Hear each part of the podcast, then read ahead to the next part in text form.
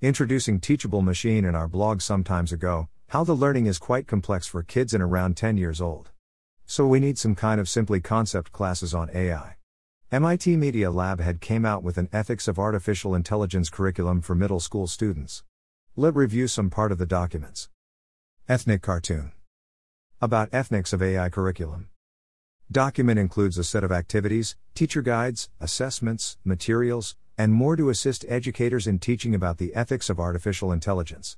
These activities were developed at the MIT Media Lab to meet a growing need for children to understand artificial intelligence, its impact on society, and how they might shape the future of AI.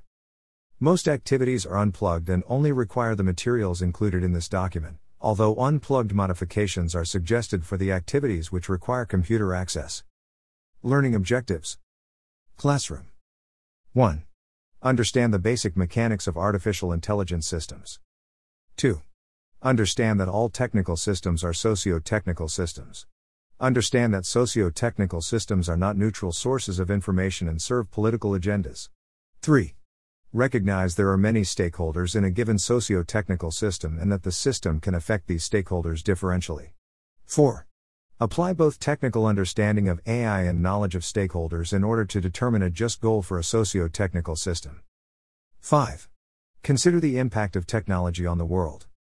Activities for learning AI Bingo. One of the first activity to get the student to engaged using AI Bingo. Students find a partner who has used AI system and together work to identify what prediction the system is making and the dataset it uses. The first student to get 5 squares filled out in a row, diagonal, or column wins, or, for longer play, the first student to get two rows slash diagonal slash columns. I bingo. Introduction to Supervised Machine Learning and Algorithmic Bias. Teachable Machine. Students are introduced to the concept of classification.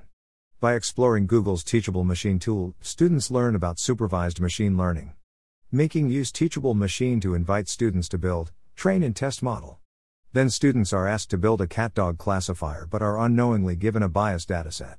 When the classifier works better on cats than dogs, students have the opportunity to retrain their classifiers with their own new datasets. Here is link to our blog on using Teachable Machine. Cat image dog images.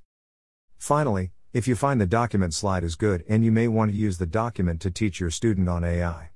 Training future AI expert is a new field for educator like you. Thanks for reading and take care.